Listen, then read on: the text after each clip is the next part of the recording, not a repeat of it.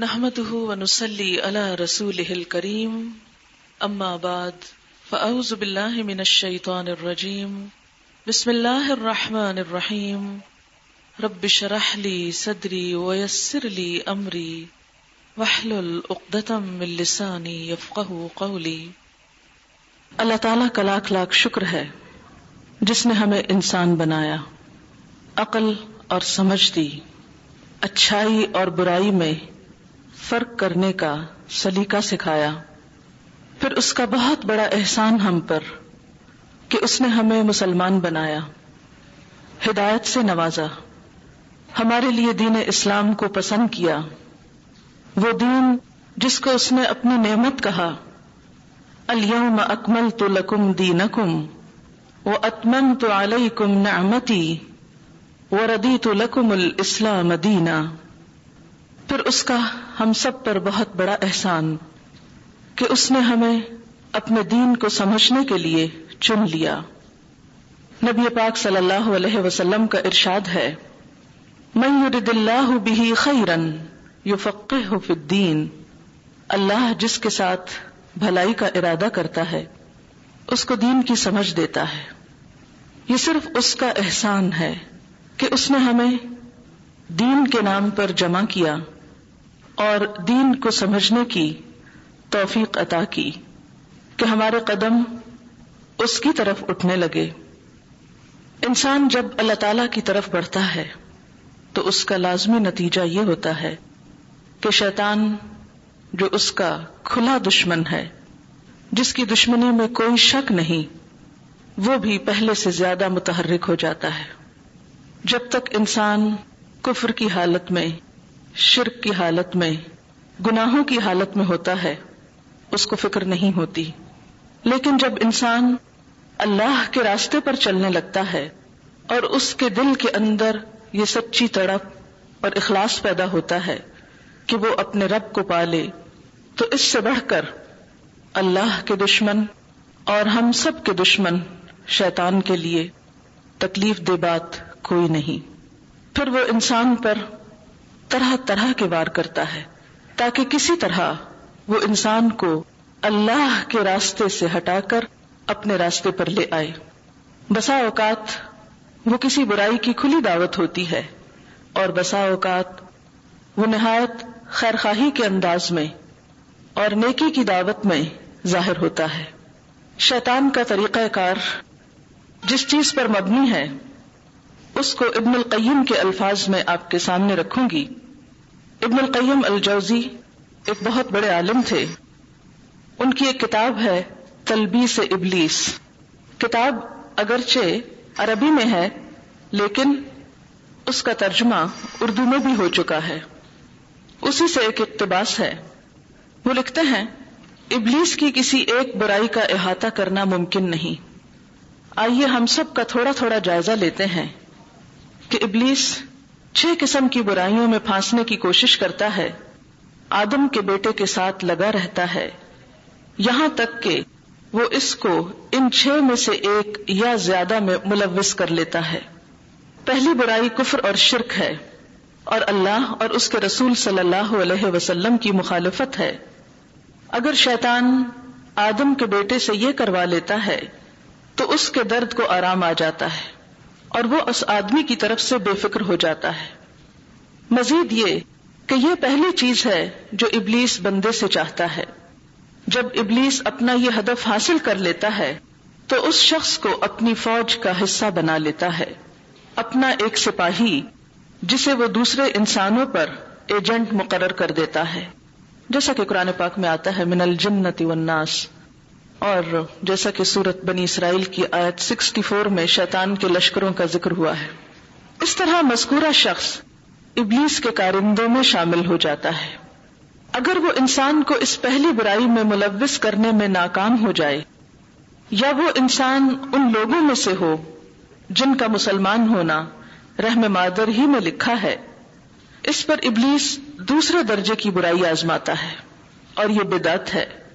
ابلیس کو بدت بدکاری اور نافرمانی سے زیادہ پسند ہے، کیونکہ بدت دین کی بنیادیں ہلا کر رکھ دیتی ہے۔ یہ ایک ناقابل تلافی گنا ہے اور پیغمبر کی دعوت کے برعکس اس چیز اور کام کی دعوت ہے جو رسول صلی اللہ علیہ وسلم نہیں لائے۔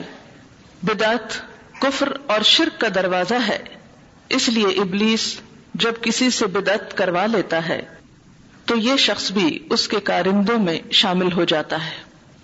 اگر ابلیس اس درجے پر بندے کو پھانسنے میں ناکام ہو جاتا ہے، یا یہ کہ وہ ایسا خوش نصیب شخص ہے جس کے دل میں سنت کی محبت اور اہل بدت اور غلط طریقوں سے نفرت ہے، تو ابلیس تیسرے درجے کی برائی کی طرف بڑھ جاتا ہے اور یہ ہے مختلف قسم کے کبیرہ گناہوں کا درجہ۔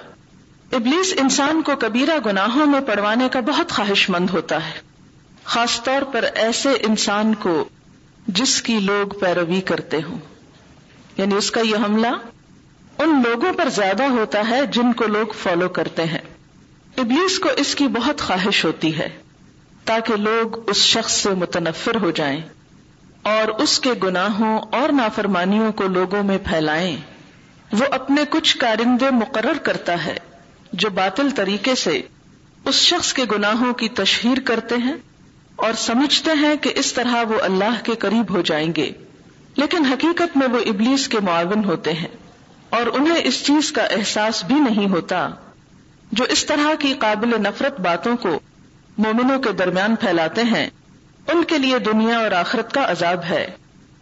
خاص طور پر ایسی برائیوں کی تشہیر جس کے پیچھے مقصد خیر خواہی کے جذبے کی بجائے ابلیس کی مدد ہو۔ یہ سب کچھ کرنے کا مقصد لوگوں کو اس عالم سے متنفر کرنا ہے اور اس سے مستفید نہ ہونے دینا ہے۔ یاد رکھیے، یہ باتیں نہ میں نے خود لکھی ہیں اور نہ میرے اقوال ہیں۔ یہ ابن القیم الجوزی نے کئی سو سال پہلے یہ باتیں قرآن اور سنت کی روشنی میں اور عام مشاہدے کی روشنی میں لکھی تھی پھر لکھتے ہیں اگر اس عالم کے گناہ آسمانوں کے برابر بھی ہو جائیں، تو بھی اللہ کے نزدیک تشہیر کرنے والوں کے گناہ سے کم ہے۔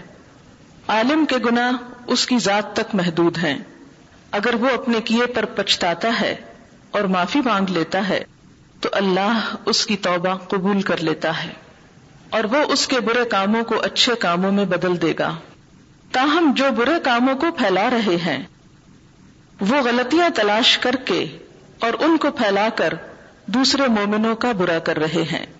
اللہ تعالیٰ سب کچھ دیکھ رہا ہے اور ان کی چالوں کو خوب جانتا ہے۔ دل و دماغ میں آنے والی کوئی چیز اللہ سے چھپی ہوئی نہیں ہے۔ اگر ابلیس اس درجے پر بھی بندے کو پھانسنے میں ناکام ہو جاتا ہے، تو وہ چوتھے درجے یا صغیرہ گناہوں میں پڑوانے کی کوشش کرتا ہے۔ یعنی جو شخص کبیرہ سے بچ جائے وہ پھر صغیرہ میں مبتلا ہو جاتا ہے۔ یہ گناہ اکٹھے ہو کر بھی آدمی کو ہلاک کر سکتے ہیں۔ اسی لیے نبی صلی اللہ علیہ وسلم نے فرمایا کہ چھوٹے گناہوں سے ہوشیار رہو۔ کیونکہ چھوٹے گناہوں کی مثال ایسے ہے جیسے لوگ صحرا میں جائیں اور ان میں سے ہر ایک لکڑی کی چھوٹی سی چھڑی ڈنڈی اٹھا لاتا ہے اور اس سے وہ بہت بڑی آگ جلاتے ہیں۔ اس طرح چھوٹے چھوٹے گناہ اکٹھے ہو کر بہت بڑا امبار بن جاتے ہیں۔ ایک شخص چھوٹے گناہوں کو معمولی خیال کرتا رہتا ہے۔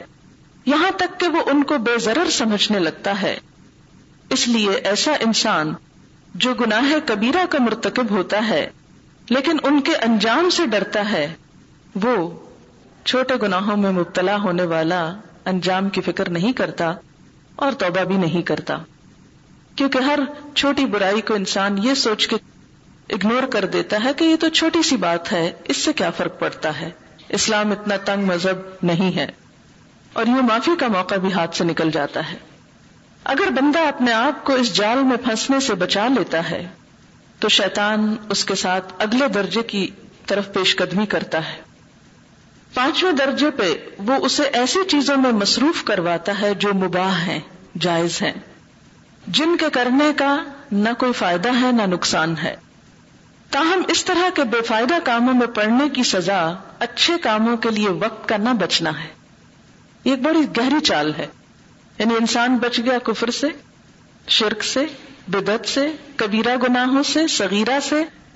لیکن مشغول ہے بزی بزی بزی ہر وقت کس میں؟ مباح کاموں میں۔ نتیجہ کیا ہے؟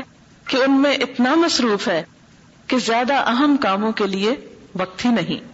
اگر بندہ اس درجے پر ابلیس کو ناکام بنا دیتا ہے اور وہ اپنے وقت کے بارے میں محتاط ہوتا ہے، وہ اپنے لمحات کی قیمت جانتا ہے، اسے علم ہو کہ آسائش اور عذاب کے زمرے میں کیا کیا چیزیں آتی ہیں، تو ابلیس اس کے ساتھ چھٹے درجے کی طرف چل پڑتا ہے۔ چھٹا درجہ اس کو کم اجر والے کاموں میں مصروف کرانا ہے۔ کیسے؟ کہ بڑی نیکی کی بجائے چھوٹی نیکی ملانا اسے نیکی کے کاموں سے دور رکھنا ہے اور اللہ کے پسندیدہ کاموں میں مشغول ہونے سے بچانا ہے۔ اس طرح وہ انسان کو ایسے اچھے کام کرنے کا حکم دیتا ہے جو اجر میں کم ہوتے ہیں۔ یہ شیطان کی ایک چال ہے کہ بڑی نیکی چھڑوا کر چھوٹی نیکی کی طرف مائل کرتا ہے۔ کہ یہ بھی تو نیکی ہے، یہ بھی کر لو۔ چاہے اس کے لیے کوئی بڑا بہتر کام چھوڑنا ہی کیوں نہ پڑے۔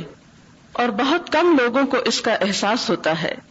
کیونکہ جب انسان اللہ تعالی کے حکم کے مطابق کوئی کام کر رہا ہوتا ہے، تو اسے شک نہیں ہوتا کہ یہ صحیح ہے اور وہ اللہ کے قریب ہو رہا ہے۔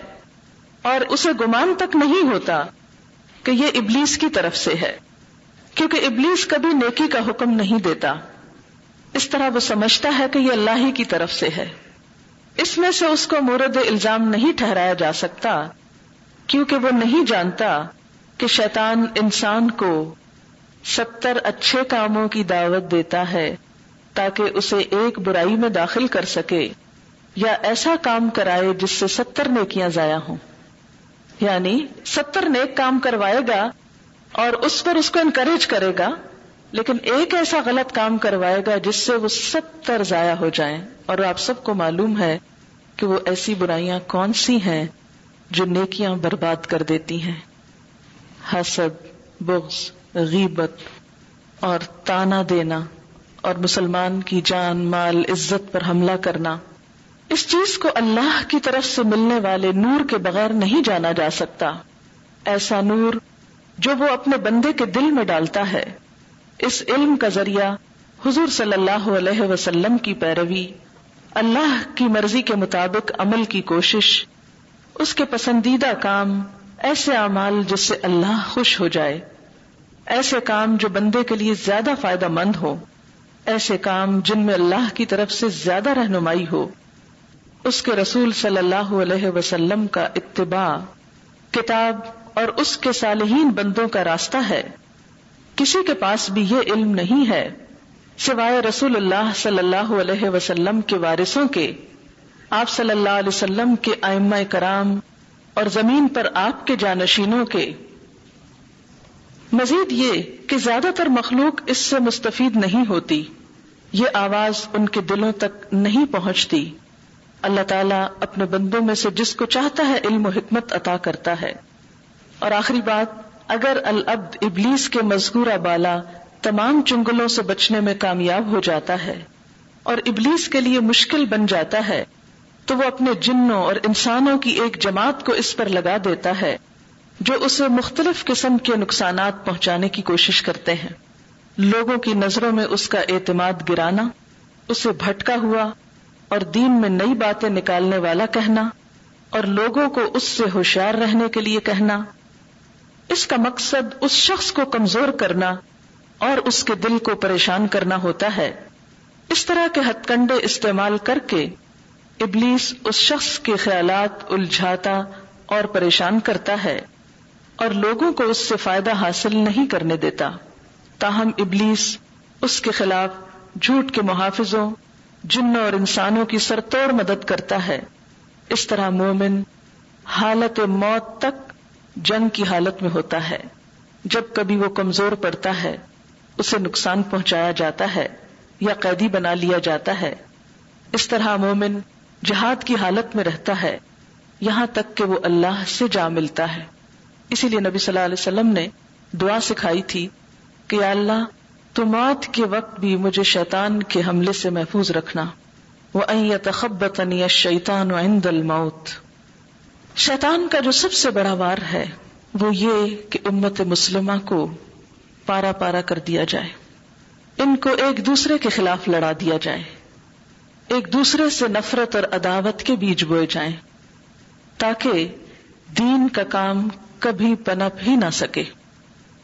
جب سے پاکستان بنا ہے، ہم سب اپنی آنکھوں کے سامنے اور اپنے آس پاس جتنا اختلاف اور افطراک دین کے نام پر دیکھتے ہیں، شاید ہی کسی اور چیز میں ہو۔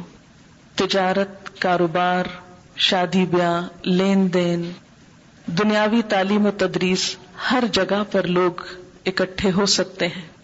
لیکن جو ہی دین کا نام آتا ہے، نتیجہ صرف اختلاف اور افطراک رہ جاتا ہے۔ یہ سب چیزیں ہمارے لیے بہت الارمنگ ہیں۔ دنیا میں تو جو نقصان ہوگا سو ہوگا، لیکن ہم سب کو سمیت مجھے اپنی آخرت کی فکر کرنا ہے۔ اور اسی فکر میں اللہ تعالی سے دعا مانگنی ہے۔ اور اس چیز کو سمجھنے کی کوشش کرنا ہے جس کو ہم باہم ایک دوسرے کو قریب لانے کے لیے جس چیز یا جس بنیاد پر کوشش کریں یا اس کو اختیار کریں۔ کچھ عرصے سے مختلف سیکٹرز کی طرف سے جو باتیں بھی ہوتی رہیں، ان سب کو خاموشی سے صرف اس لیے اگنور کر دیا گیا کہ یہ تو اللہ کی سنت ہے۔ جہاں دین کا کام ہوگا، مخالفت ضرور ہوگی۔ اور یہ شروع سے ہم دیکھتے آ رہے ہیں کہ پیغمبروں کے وقت سے جس پیغمبر نے بھی دین کا نام لیا، اللہ کی طرف لوگوں کو بلایا، اس کی مخالفت ضرور ہوئی۔ یہ کوئی نئی بات نہیں۔ لیکن جہاں لوگوں کے لیے یہ بات آزمائش ہوتی ہے، وہاں دین سیکھنے اور سکھانے والوں کے لیے یہ ایک بہت بڑی آزمائش کا وقت ہوتا ہے کہ اس موقع پر ہمارا رویہ کیا ہے؟ کیا ہم نیگیٹو ریئیکشن کے ساتھ اپنے آپ کو شیطان کا نوالا بنا دیں اور اس کے حوالے کر دیں کہ وہ جو چاہتا ہے ہم اس کے طریقے پہ چل پڑے۔ کیونکہ دین کا نام لے کر جھگڑنا اور دین کے نام پر ایک دوسرے سے نفرت اور عداوت رکھنا سوائے شیطان کو خوش کرنے کے اور کچھ بھی نہیں۔ اس کا دوسرا کوئی نام نہیں۔ بہرحال، اس موقع پر اللہ تعالیٰ نے میری مدد فرمائی اور ایک بہت بہترین کتاب انہی دنوں جو بہت مختصر بھی ہے، مجھے ملی۔ یہ کتاب ہمارے ملک کی ایک بہت ہی معزز ہستی، جن سے مجھے بہت عرصے سے عقیدت اور احترام ہے اور جن کے علم اور جن کی قدر و منزلت دل میں بیٹھی ہوئی ہے۔ اور جس شخص سے اللہ نے دین کا بہت بڑا کام لیا، یہ ان کی ایک تقریر کا مجموعہ ہے۔ اس کا نام بھی وحدت امت رکھا گیا۔ اور یہ مولانا مفتی محمد شفیع صاحب کی ہے، جنہوں نے معرف القرآن تفسیر لکھی ہے، جس سے آپ میں سے ہر ایک واقف ہوگا، بلکہ آپ کے زیر مطالعہ بھی ہوگی۔ مولانا مفتی محمد شفیع صاحب کی ہستی کسی تعارف کی محتاج نہیں، یا ان کی بڑائی یا خوبی میری زبان کی محتاج نہیں۔ معروف اور معلوم ہستی ہیں۔ ان کے دل میں بھی امت کی وحدت کا درد تھا۔ اسی کو سامنے رکھ کر انہوں نے جو باتیں ارشاد فرمائی ہو بہو، انہی کے الفاظ میں آپ تک پہنچاؤں گی۔ اس کتاب کو میں نے الہدا کی طرف سے ریپروڈیوس کروایا ہے، تاکہ جس وقت میں ریڈنگ کروں، کتاب آپ کے ہاتھ میں ہو اور آپ اس کو پڑھ سکیں۔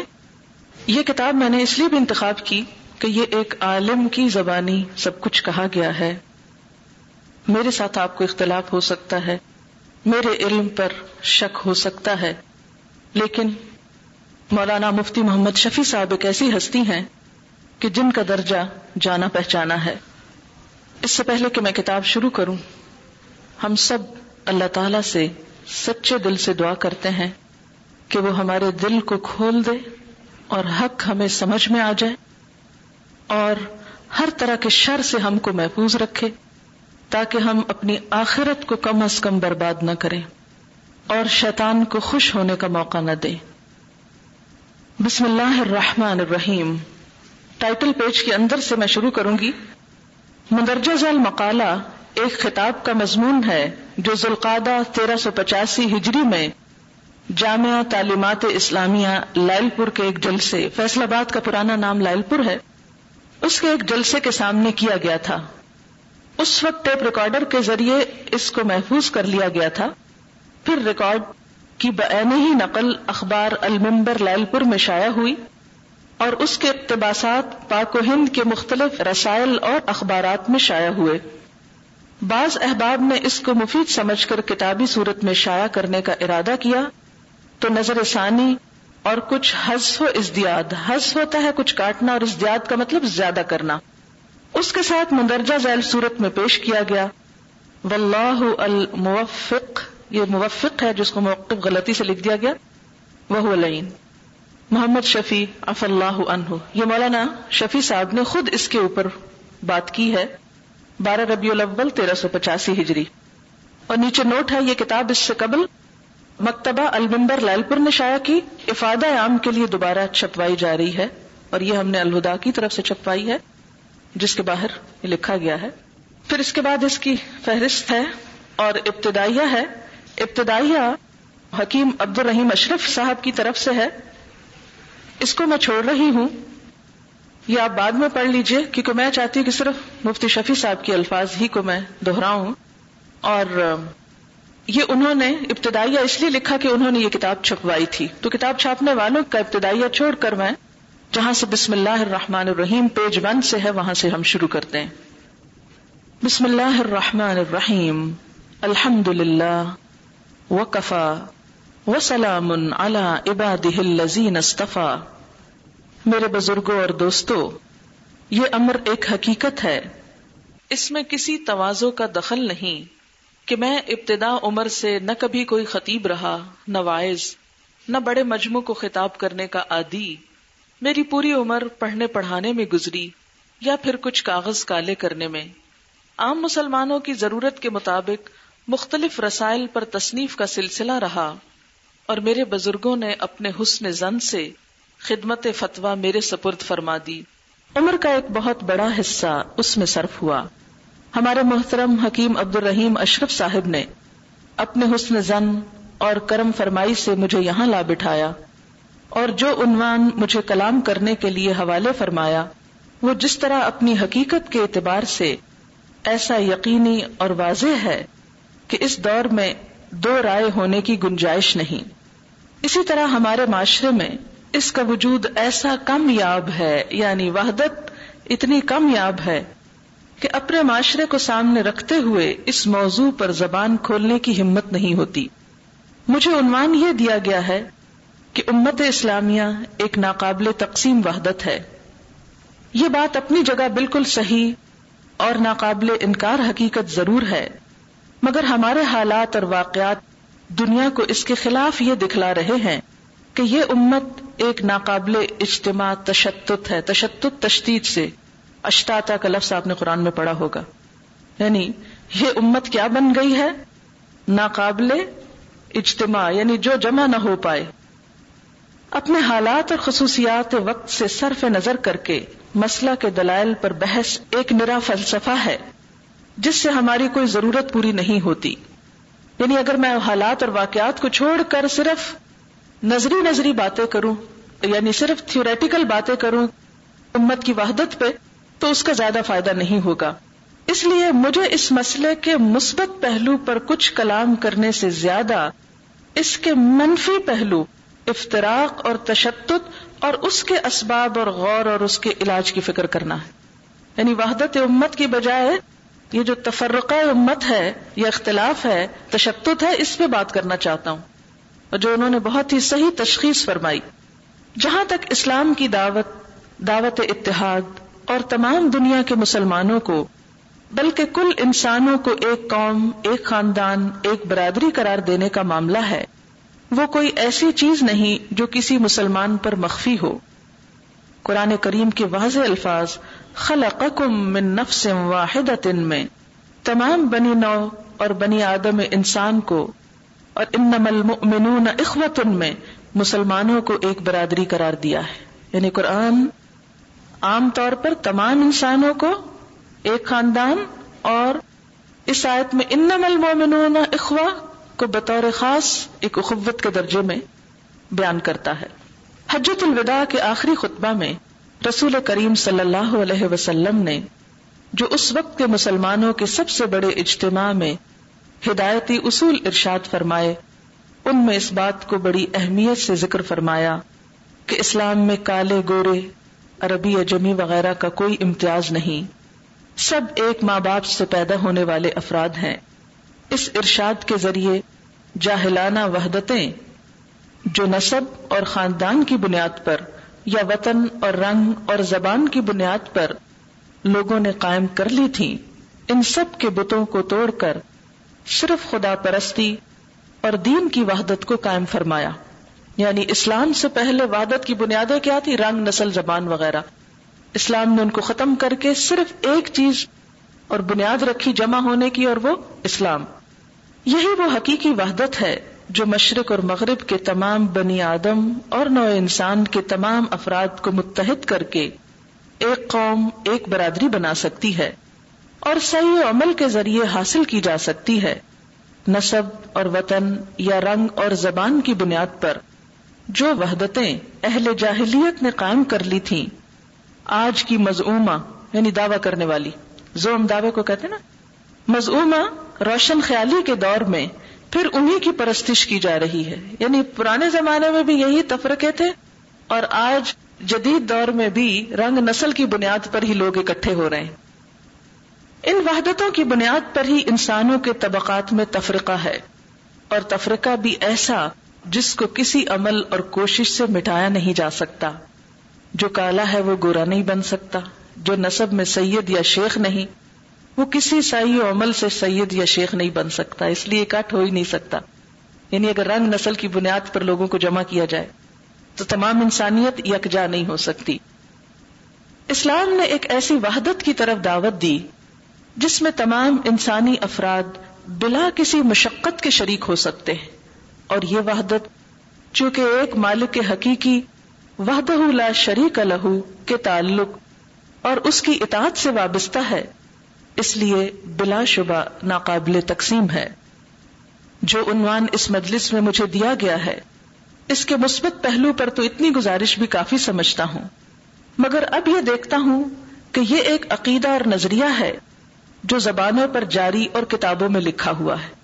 لیکن جب اپنے گرد و پیش ہی نہیں، بلکہ مشرق و مغرب کے انسانوں کے حالات کا جائزہ لیا جائے، تو اس کے برعکس یہ محسوس ہونے لگتا ہے کہ یہ ملت ایک تفرقہ ہے۔ جس میں اجتماع کا امکان دور دور نہیں۔ وہ ملت جس نے دنیا کے تمام انسانوں کو ایک خدا کی اطاعت پر جمع کر کے ایک برادری بنانے کی دعوت دی تھی۔ یا ستقو ربکم یعنی یہ تقوی ہے بنیاد وحدت کی۔ اللہ خلقکم من نفس واحدہ۔ اور پھر مسلسل دعوت اور افہام و تفہیم کے باوجود جو لوگ اس برادری سے کٹ گئے ان کو ایک جدا گانا قوم قرار دے کر خدا تعالی کے ماننے والوں کو حسب دستور ایک قوم، ایک ملت، ایک برادری بنا کر بنیان مرسوس سیسا پلائی ہوئی ناقابل شکست دیوار بنا دیا تھا۔ آج وہ ملت ہی طرح طرح کے تفریقوں میں مبتلا، ایک دوسرے سے بیزار اور برسر پہکار نظر آتی ہے۔ اس میں سیاسی پارٹیوں کے جھگڑے، نسبتی برادریوں کی تفریق پیشوں اور کاروباروں کی تقسیم، امیر غریب کا تفرقہ تو بنیاد منافرت تھی ہی۔ زیادہ افسوس اس کا ہے کہ دین اور خدا پرستی غیروں کو اپنا بنانے اور نصبی نسلی، وطنی اور لسانی تفرقوں کو مٹانے کا ہی نسخہ اکثیر تھا۔ یعنی دین ہی نے یہ ساری نفرتیں ختم کرنا تھی آج وہ دین بھی ہمارے لیے جنگ و جدل اور عداوتوں اور جھگڑوں کا ذریعہ بن گیا۔ جس نے پوری ملت کو دینی اور دنیاوی ہر اعتبار سے ہلاکت کے غار میں دھکیل دیا اور اس سے بچنے کا کوئی علاج نظر نہیں آ رہا، ہماری ہر تنظیم، تفریق اور ہر اجتماع افطراک کا سامان پہنچاتا ہے۔ جہاں دین کے لیے لوگ اکٹھے ہوتے ہیں، وہیں دین ہی کے نام پہ پھٹ پڑتے ہیں۔ اور یہی وہ روگ ہے جس نے ملت اسلامیہ کو اس عظیم الشان عددی اکثریت کے باوجود یعنی تعداد میں کتنے زیادہ ہیں مسلمان، پسماندہ بنایا ہوا ہے۔ ہر قوم ہمیں اپنے میں جذب کرنے کی تما رکھتی ہے۔ مسلمانوں کی زندگی کے ہر شعبے پر عقائد سے لے کر اعمال اور اخلاق تک، ثقافت اور معاشرت سے لے کر معاملات اور اقتصادیات تک، ہر قوم کی یلغار ہے۔ یعنی غیر اسلامی افکار کی یلغار ہے ہر شعبہ زندگی میں۔ ایک طرف حکومت اور اقتدار اور اقتصادیات اور تجارت میں ان پر عرصہ حیات تنگ کیا جا رہا ہے، تو دوسری طرف ملحدانہ تلبیسات، تلبیس ہوتا ہے ابلیس والا کام کے۔ برائی کو وہ خوشنما بنا کے دکھاتے نا۔ ملحدانہ الحاد کہتے ہیں خدا سے بیزاری اور خدا سے دوری کے نظریات۔ اس کے ذریعے ان کے عقائد اور نظریات کو متزلزل اور ان کی خدا پرستی کے اصول کو نئی تعلیم اور تہذیب اور خیر خواہی اور ہمدردی کے عنوان سے ہوا پرستی یعنی خواہش پرستی میں تبدیل کیا جا رہا ہے۔ ہمارے عوام انگریز کے ڈیڑھ سو سالہ اقتدار میں مختلف تدبیروں کے ذریعے علم دین سے محروم اور حقائق سے نا آشنا کر دیے گئے۔ اب گھر کی دولت، عمل اور فکر گنوا کر جو کچھ دوسروں کی طرف سے آتا ہے، اسی کو سرمایہ سعادت سمجھنے لگے۔ یعنی اسلام کو بھول کر غیر اسلامی افکار ہر طرف پسندیدہ قرار پائے۔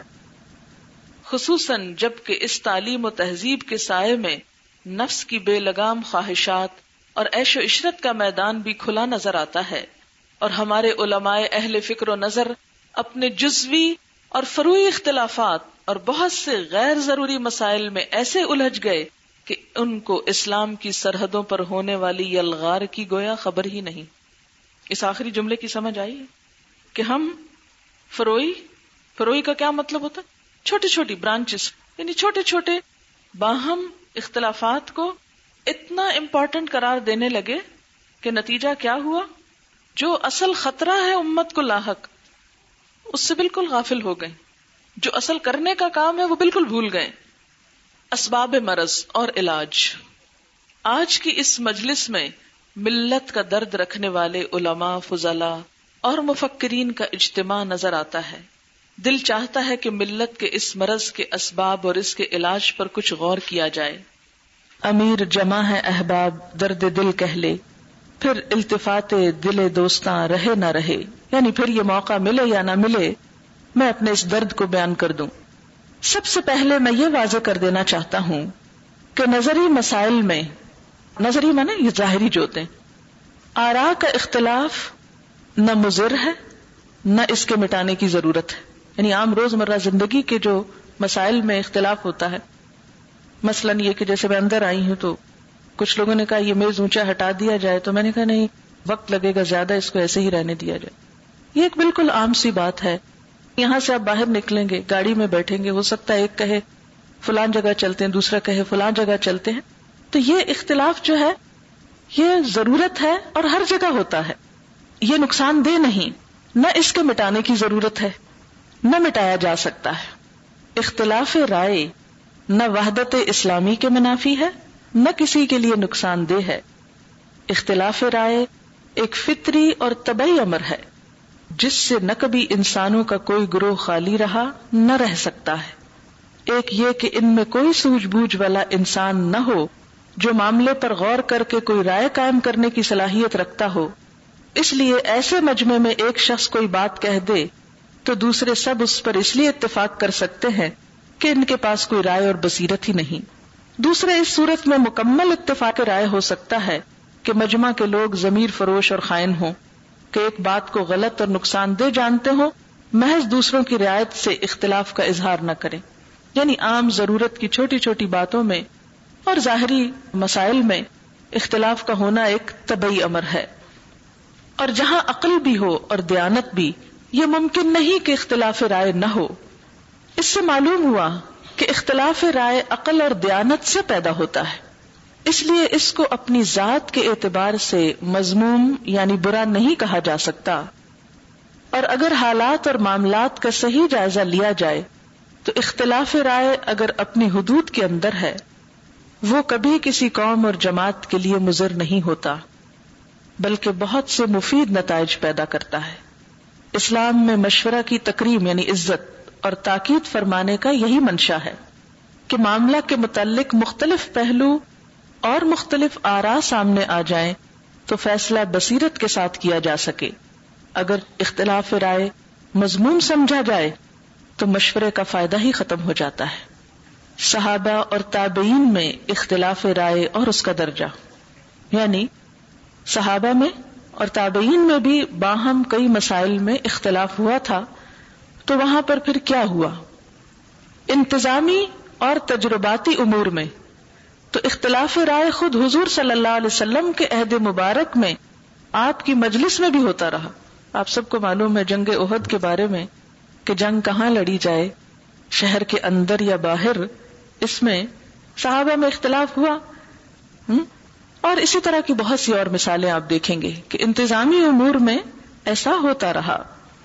اور خلافۂ راشدین اور عام صحابہ کرام کے عہد میں امور انتظامیہ کے علاوہ جب نئے نئے حوادث اور شرعی مسائل پیش آئے، جن کا قرآن اور حدیث میں سراہتن ذکر نہ تھا، یا قرآن کی ایک آیت کا دوسری آیت سے، یا ایک حدیث کا دوسری حدیث سے بظاہر تعارض نظر آیا اور ان کو قرآن اور سنت کی نصوص میں غور کر کے تعارض کو رفع کرنے اور شرعی مسائل کے استخراج میں اپنی رائے اور قیاس سے کام لینا پڑا، تو ان میں اختلاف رائے ہوا۔ یعنی اختلاف رائے کہاں ہوا؟ جہاں قرآن کی آیت تھی یا حدیث تھی، وہاں نہیں ہوا۔ جہاں بظاہر دو آیتوں میں یا دو حدیثوں میں کوئی کنٹرڈکشن نظر آئی، وہاں ہوا۔ اس کو دور کرتے ہوئے آرا مختلف ہو گئی آزان اور نماز جیسی عبادتیں جو دن میں پانچ مرتبہ میناروں اور مسجدوں میں ادا کی جاتی ہیں، ان کی بھی جزوی کیفیات۔ جزوی، ساری نہیں، جزوی، چند ایک جگہوں پر۔ اس مقدس گروہ کے افراد کا خاصا اختلاف نظر آتا ہے۔ یعنی اذان اور نماز کے طریقوں کے جزوی پارشل کہیں کہیں۔ مثلا قیام میں کوئی اختلاف نہیں۔ سب کے نزدیک قیام فرض ہے۔ رکو میں کوئی اختلاف نہیں۔ سجدے میں کوئی اختلاف نہیں۔ تشاہد میں کوئی اختلاف نہیں۔ سلام پھیرنے میں کوئی اختلاف نہیں۔ کیا ہے؟ کسی کے ہاتھ باندھنے میں اوپر نیچے بات ہو سکتی ہے، کوئی ہاتھ چھوڑ رہا ہے۔ کسی کا سجدہ تھوڑا اونچا ہو سکتا ہے، کسی کا نیچا ہو سکتا ہے۔ کسی کا اتحیات پڑھتے ہوئے انگلی کا گھمانا زیادہ ہو سکتا ہے، کسی کا ایک بار ہو سکتا ہے۔ اب یہ اختلافات کیا گمراہی اور ہدایت ہے یا بنیادی ہیں؟ مثلا آپ سب نے کپڑے پہنے ہوئے ہیں۔ کیا سب کا سائز ایک ہو سکتا ہے؟ سب کا رنگ ایک ہو سکتا ہے۔ بہت سے لوگوں نے سفید پہنے۔ ہر ایک کا شیڈ فرق ہے نا؟ بالکل نیچرل بات ہے۔ لیکن کیا ہم یہ کہہ سکتے ہیں کہ اس کا تو سفید اور اس کو ہم سفید نہیں مانتے؟ سب سفید ہیں، لیکن شیڈ کا فرق ہے۔ شیڈ کا فرق جزوی اختلاف ہے۔ جو ایک نیچرل سی چیز ہے، جس کو آپ مٹا سکتے ہی نہیں۔ اور اس بنیاد پر ایک دوسرے کو برا بھلا کہنا، گمراہ کہنا یا فاسق کہنا، یا کسی کو بدنیت کہنا کہ تمہاری تو نیت ہی درست نہیں، اس لیے تم صحیح والا سفید نہیں پہن کر آئی۔ یا تم تو ادارے سے اتفاق ہی نہیں کرتی۔ تو یہ بالکل ایک بیکار کی بحث ہوگی۔ بہرحال، ایسے ہی غیر منسوس غیر منسوس کا مطلب کیا ہوتا ہے؟ جس پر کوئی نس نہ آئی ہو۔ یا مبہم معاملات، حلال اور حرام، جائز اور ناجائز میں بھی صحابہ کرام کی اختلاف رائے کوئی ڈھکی چھپی چیز نہیں۔ پھر صحابہ کرام کے شاگرد حضرات اور تابعین کا یہ عمل بھی ہر اہل علم کو معلوم ہے کہ ان میں سے کوئی جماعت کسی صحابی کی رائے کو اختیار کر لیتی۔ کوئی ان کے بالمقابل دوسری جماعت دوسرے صحابی کی رائے پر عمل کرتی۔ لیکن صحابہ اور تابعین کے اس پورے خیر القرون میں، اس کے بعد ائمہ مجتہدین یعنی جو جو چار ائمہ اور اس کے علاوہ دیگر ائمہ اور ان کے پیروکاروں میں کہیں ایک واقعہ بھی سننے میں نہیں آیا کہ ایک دوسرے کو گمراہ یا فاسق کہتے ہوں یا مخالف فرقہ اور گروہ سمجھ کر ایک دوسرے کے پیچھے اقتدا یعنی فالو کرنے سے دوسرے کو روکتے ہوں کہ تم اس کے پاس نہ جاؤ۔ یا کوئی مسجد میں آنے والا لوگوں سے یہ پوچھ رہا ہو کہ یہاں کے امام اور مقتدیوں کا آزان اور اقامت کے سیغوں میں قرآت فاتحہ، رفع یدین وغیرہ میں کیا مسلک ہے؟ کبھی نہیں پوچھا گیا۔ ایک واقعہ نہیں، پوری تاریخ۔ خیر القرون خیر القرون تو آپ سمجھتے ہیں نا، آپ صلی اللہ علیہ وسلم نے فرمایا تھا۔ خیر القرون کرنی ثم الذین یلونہم، ثم الذین یلونہم۔ سب سے بہتر دور میرا دور ہے، پھر جو ان کے بعد یعنی صحابہ، پھر اس کے بعد جو تابعین، پھر اس کے بعد جو طبع تابعین۔ تین صدیاں جو پہلی ہیں خاص طور پر، ان کو خیر القرون کہا جاتا ہے۔ یعنی صحابہ کرام کے درمیان، تابعین کے درمیان بہت ساری باتوں میں اختلاف تھا، لیکن کبھی کسی نے ایک دوسرے کو گمراہ نہیں کہا۔ یہ جو فرق ہے نا، جن چیزوں کے نام انہوں نے لیے ہیں، مثلاً اذان اور اقامت کے سیغوں میں سیغوں کا مطلب یہ ہے کہ اس میں فرق قرآت فاتح کہ بعض کے نزدیک امام کے پیچھے فاتح پڑھنی چاہیے تھی، بعض کے نزدیک نہیں۔ یہ اختلاف آج نہیں ہوا۔ یہ صحابہ کے دور سے چلا آ رہا ہے۔ رفع یدین ہونا چاہیے کہ نہیں، یہ آج کا اختلاف نہیں ہے۔ یہ اس دور میں بھی تھا۔ لیکن کبھی کسی نے ایک دوسرے کو گمراہ یا فاسق یا ایک دوسرے کے خلاف سب و شتم کا دروازہ نہیں کھولا۔ ان اختلافات کی بنا پر ایک دوسرے کے خلاف جنگ و جدل یا سب و شتم، توہین استحزا یعنی مذاق اڑانا اور فقرہ بازی کا تو ان مقدس زمانوں میں کوئی تصور ہی نہ تھا۔ امام ابن عبد البر قرطبی نے اپنی کتاب جامع بیان العلم میں سلف سلف کہتے ہیں، انہی زمانوں کے لوگ جو تھے، کہ باہمی اختلافات کا حال الفاظ ذیل میں بیان کیا ہے۔ یاہیا بن سعید فرماتے ہیں کہ ہمیشہ اہل فتوا فتوا دیتے رہے۔ ایک شخص غیر منسوس یعنی جن پہ قرآن یا حدیث کی واضح ٹیکسٹ نہیں۔ غیر منسوس احکام میں ایک چیز کو حلال قرار دیتا تو دوسرا حرام کہتا ہے۔ مگر نہ حرام کہنے والا یہ سمجھتا ہے کہ جس نے حلال ہونے کا فتوا دیا، وہ ہلاک اور گمراہ ہو گیا۔ اور نہ حلال کہنے والا یہ سمجھتا ہے کہ حرام کا فتوا دینے والا ہلاک یا گمراہ ہو گیا۔ اسی کتاب میں نقل کیا ہے کہ حضرت اسامہ بن زید رضی اللہ تعالی عنہ نے فقیح مدینہ حضرت قاسم بن محمد رحمت اللہ علیہ سے ایک مختلف فی مسئلے کے متعلق دریافت کیا۔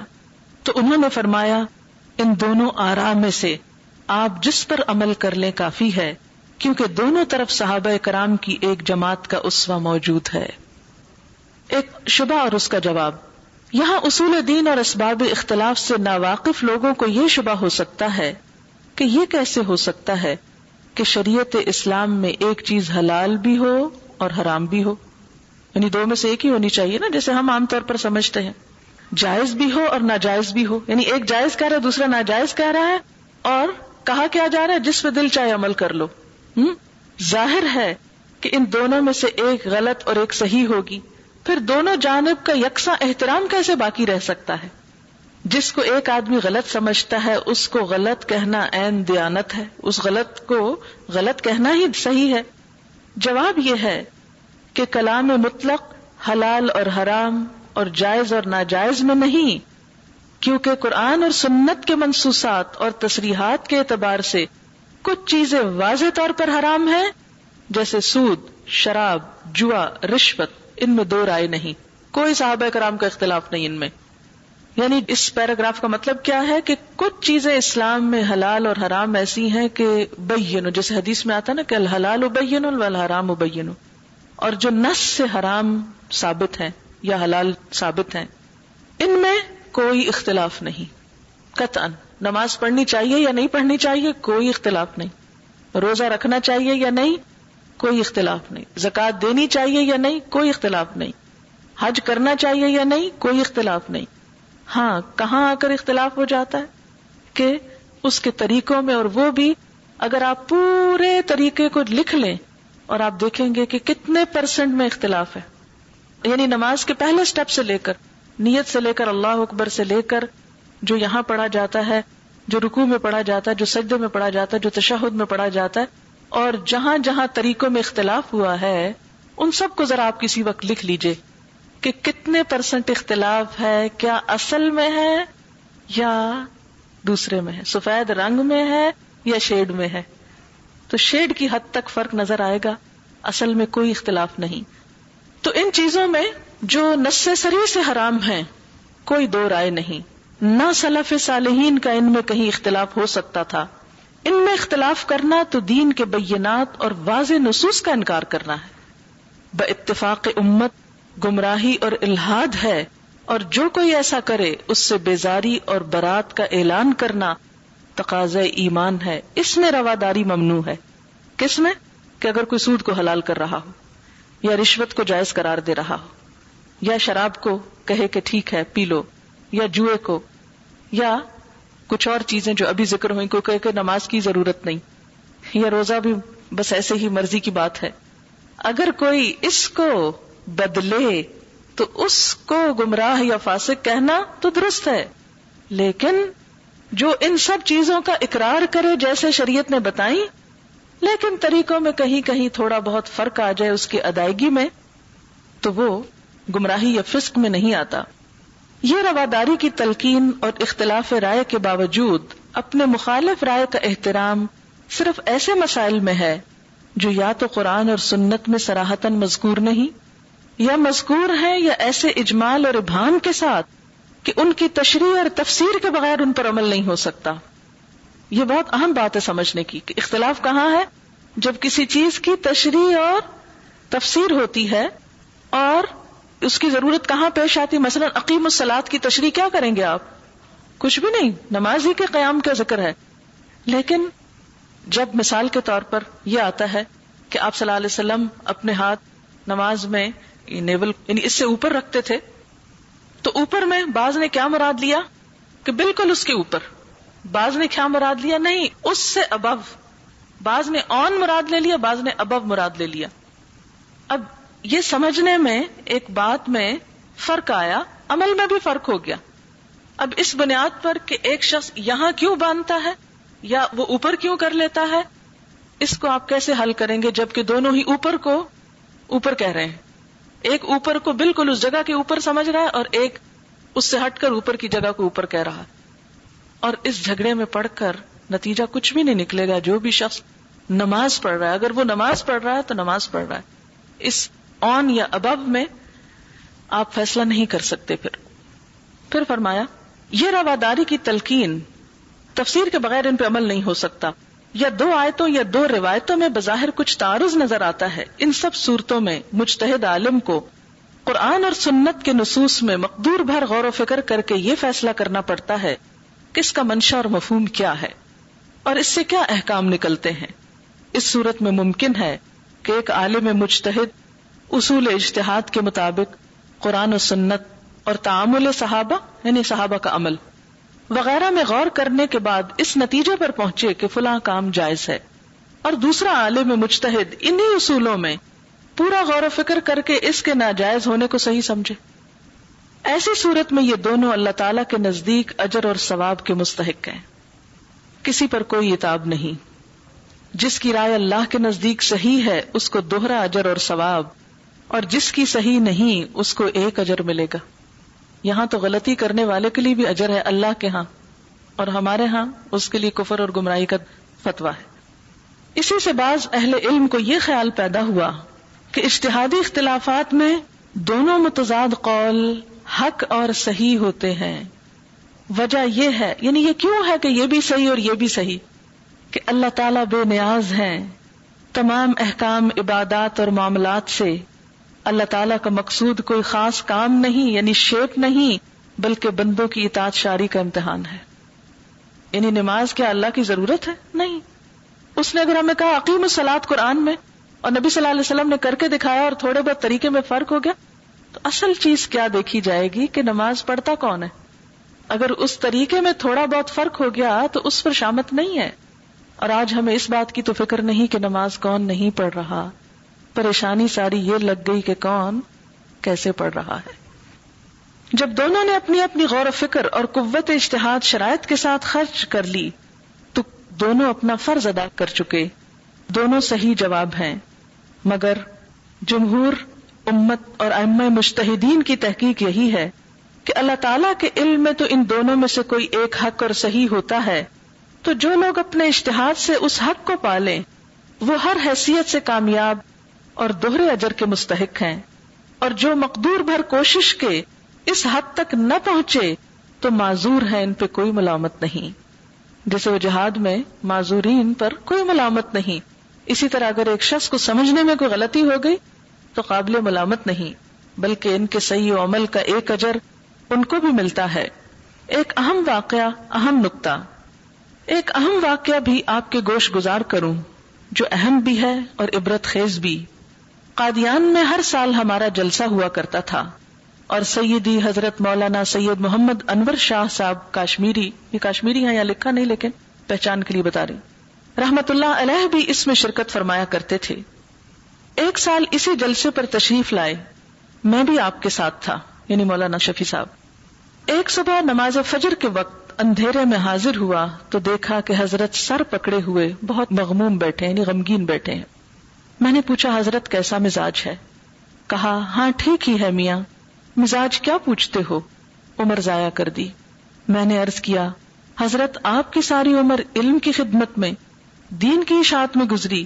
ہزاروں آپ کے شاگرد علماء ہیں، مشاہیر ہیں، جو آپ سے مستفید ہوئے اور خدمت دین میں لگے ہوئے ہیں۔ آپ کی عمر اگر ضائع ہوئی، تو پھر کس کی عمر کام میں لگی؟ فرمایا، میں تمہیں صحیح کہتا ہوں، عمر ضائع کر دی۔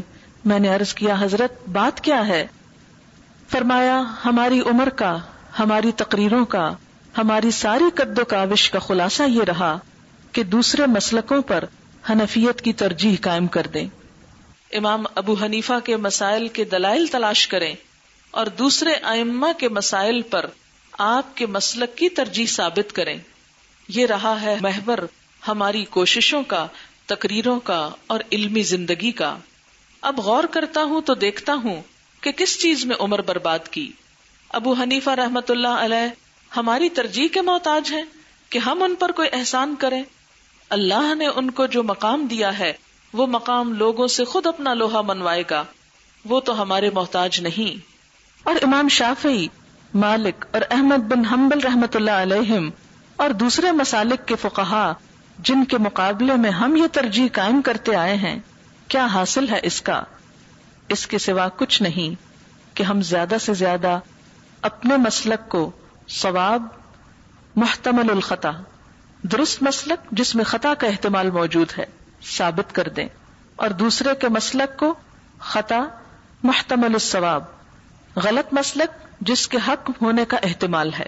کہیں اس سے آگے کوئی نتیجہ نہیں ان تمام بحثوں، تحقیقات اور تحقیقات کا جن میں ہم مصروف ہیں، پھر فرمایا، ارے میاں، اس کا تو کہیں حشر میں بھی راز نہیں کھلے گا کہ کون سا مسلک ثواب تھا، کون سا خطا۔